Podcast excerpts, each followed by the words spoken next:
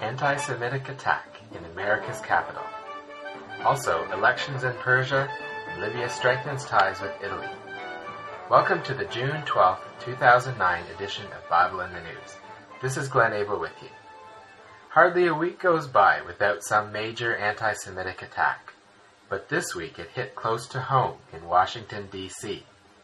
On Wednesday, an 88-year-old man entered the Holocaust Memorial Museum in Washington, D.C armed with a rifle, and opened fire on the security guards, killing one before being critically wounded by another. The gunman, James von Brunn, was, known, was a known white supremacist and Holocaust denier who, in typical fashion, blames the Jews for the world's problems. A letter found in his car railed against the Jews.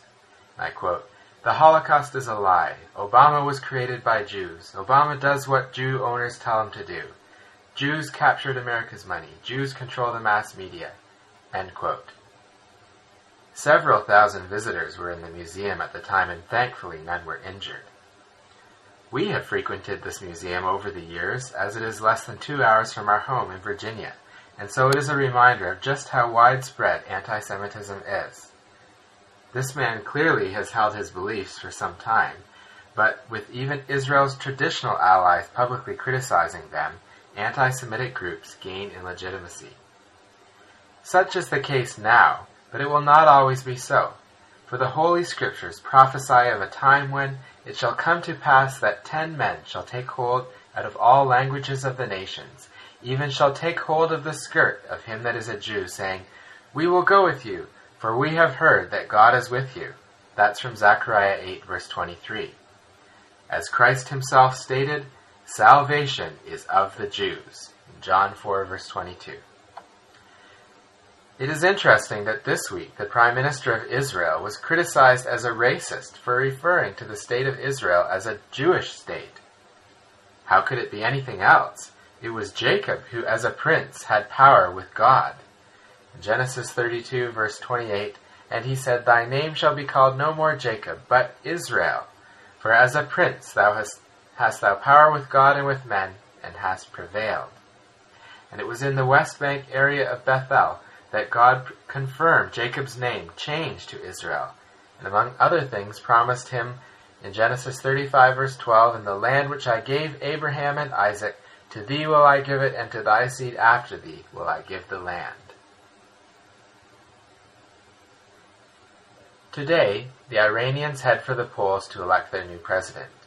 It has long been assumed that Mahmoud Ahmadinejad, the incumbent president, would be easily re-elected, but one of his opponents, Mir Hossein Mousavi, has pulled close in recent days. Mousavi, who is seen as a moderate, has pledged to improve relations with other nations which have been strained by the theatrics of Ahmadinejad and his Holocaust-denying anti-Zionist rhetoric.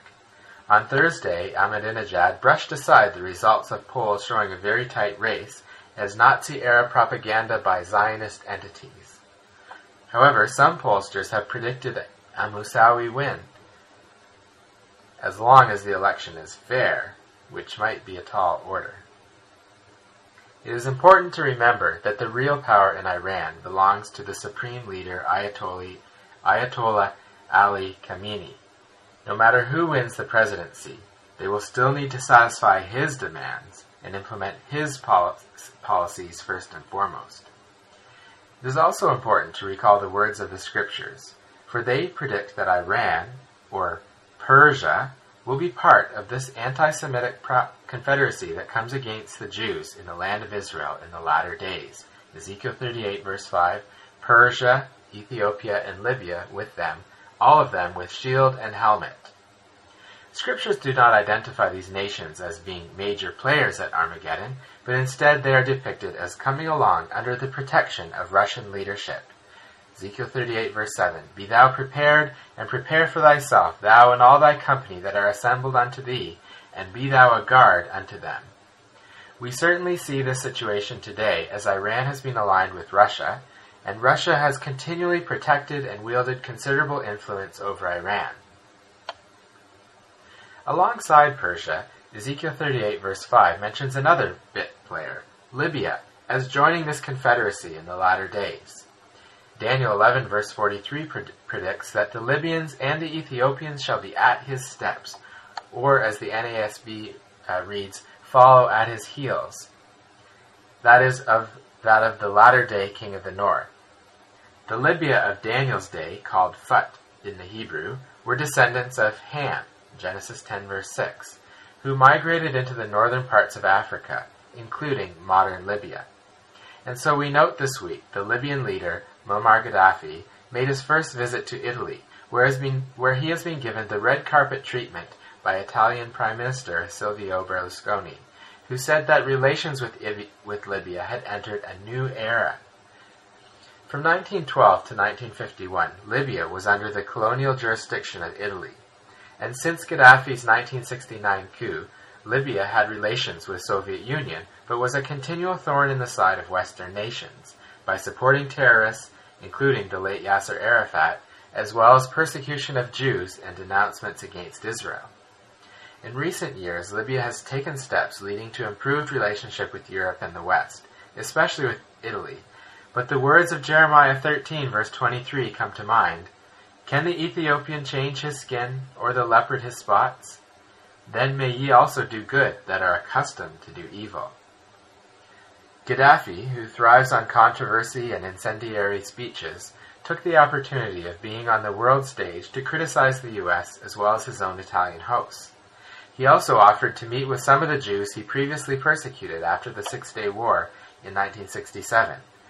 But the only date proposed just happened to be on the Sabbath, making it impossible for observant Jews to attend.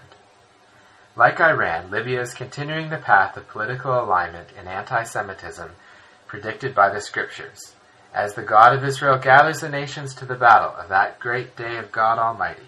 Revelation 16 verse 14. As we see the prophetic word coming alive before our eyes, we remember the words of Daniel chapter 4 verse 17. This matter is by the decree of the watchers and the demand by the word of the holy ones, to the intent that the living may know that the Most High ruleth in the kingdom of men, and giveth it to whomsoever he will, and setteth up over it the basest of men.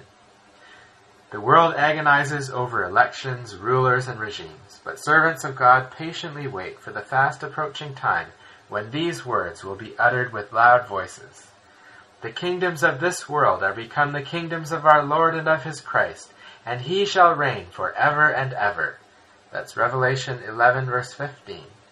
Join us again next week, God willing, for another edition of Bible in the News. www.bibleinthenews.com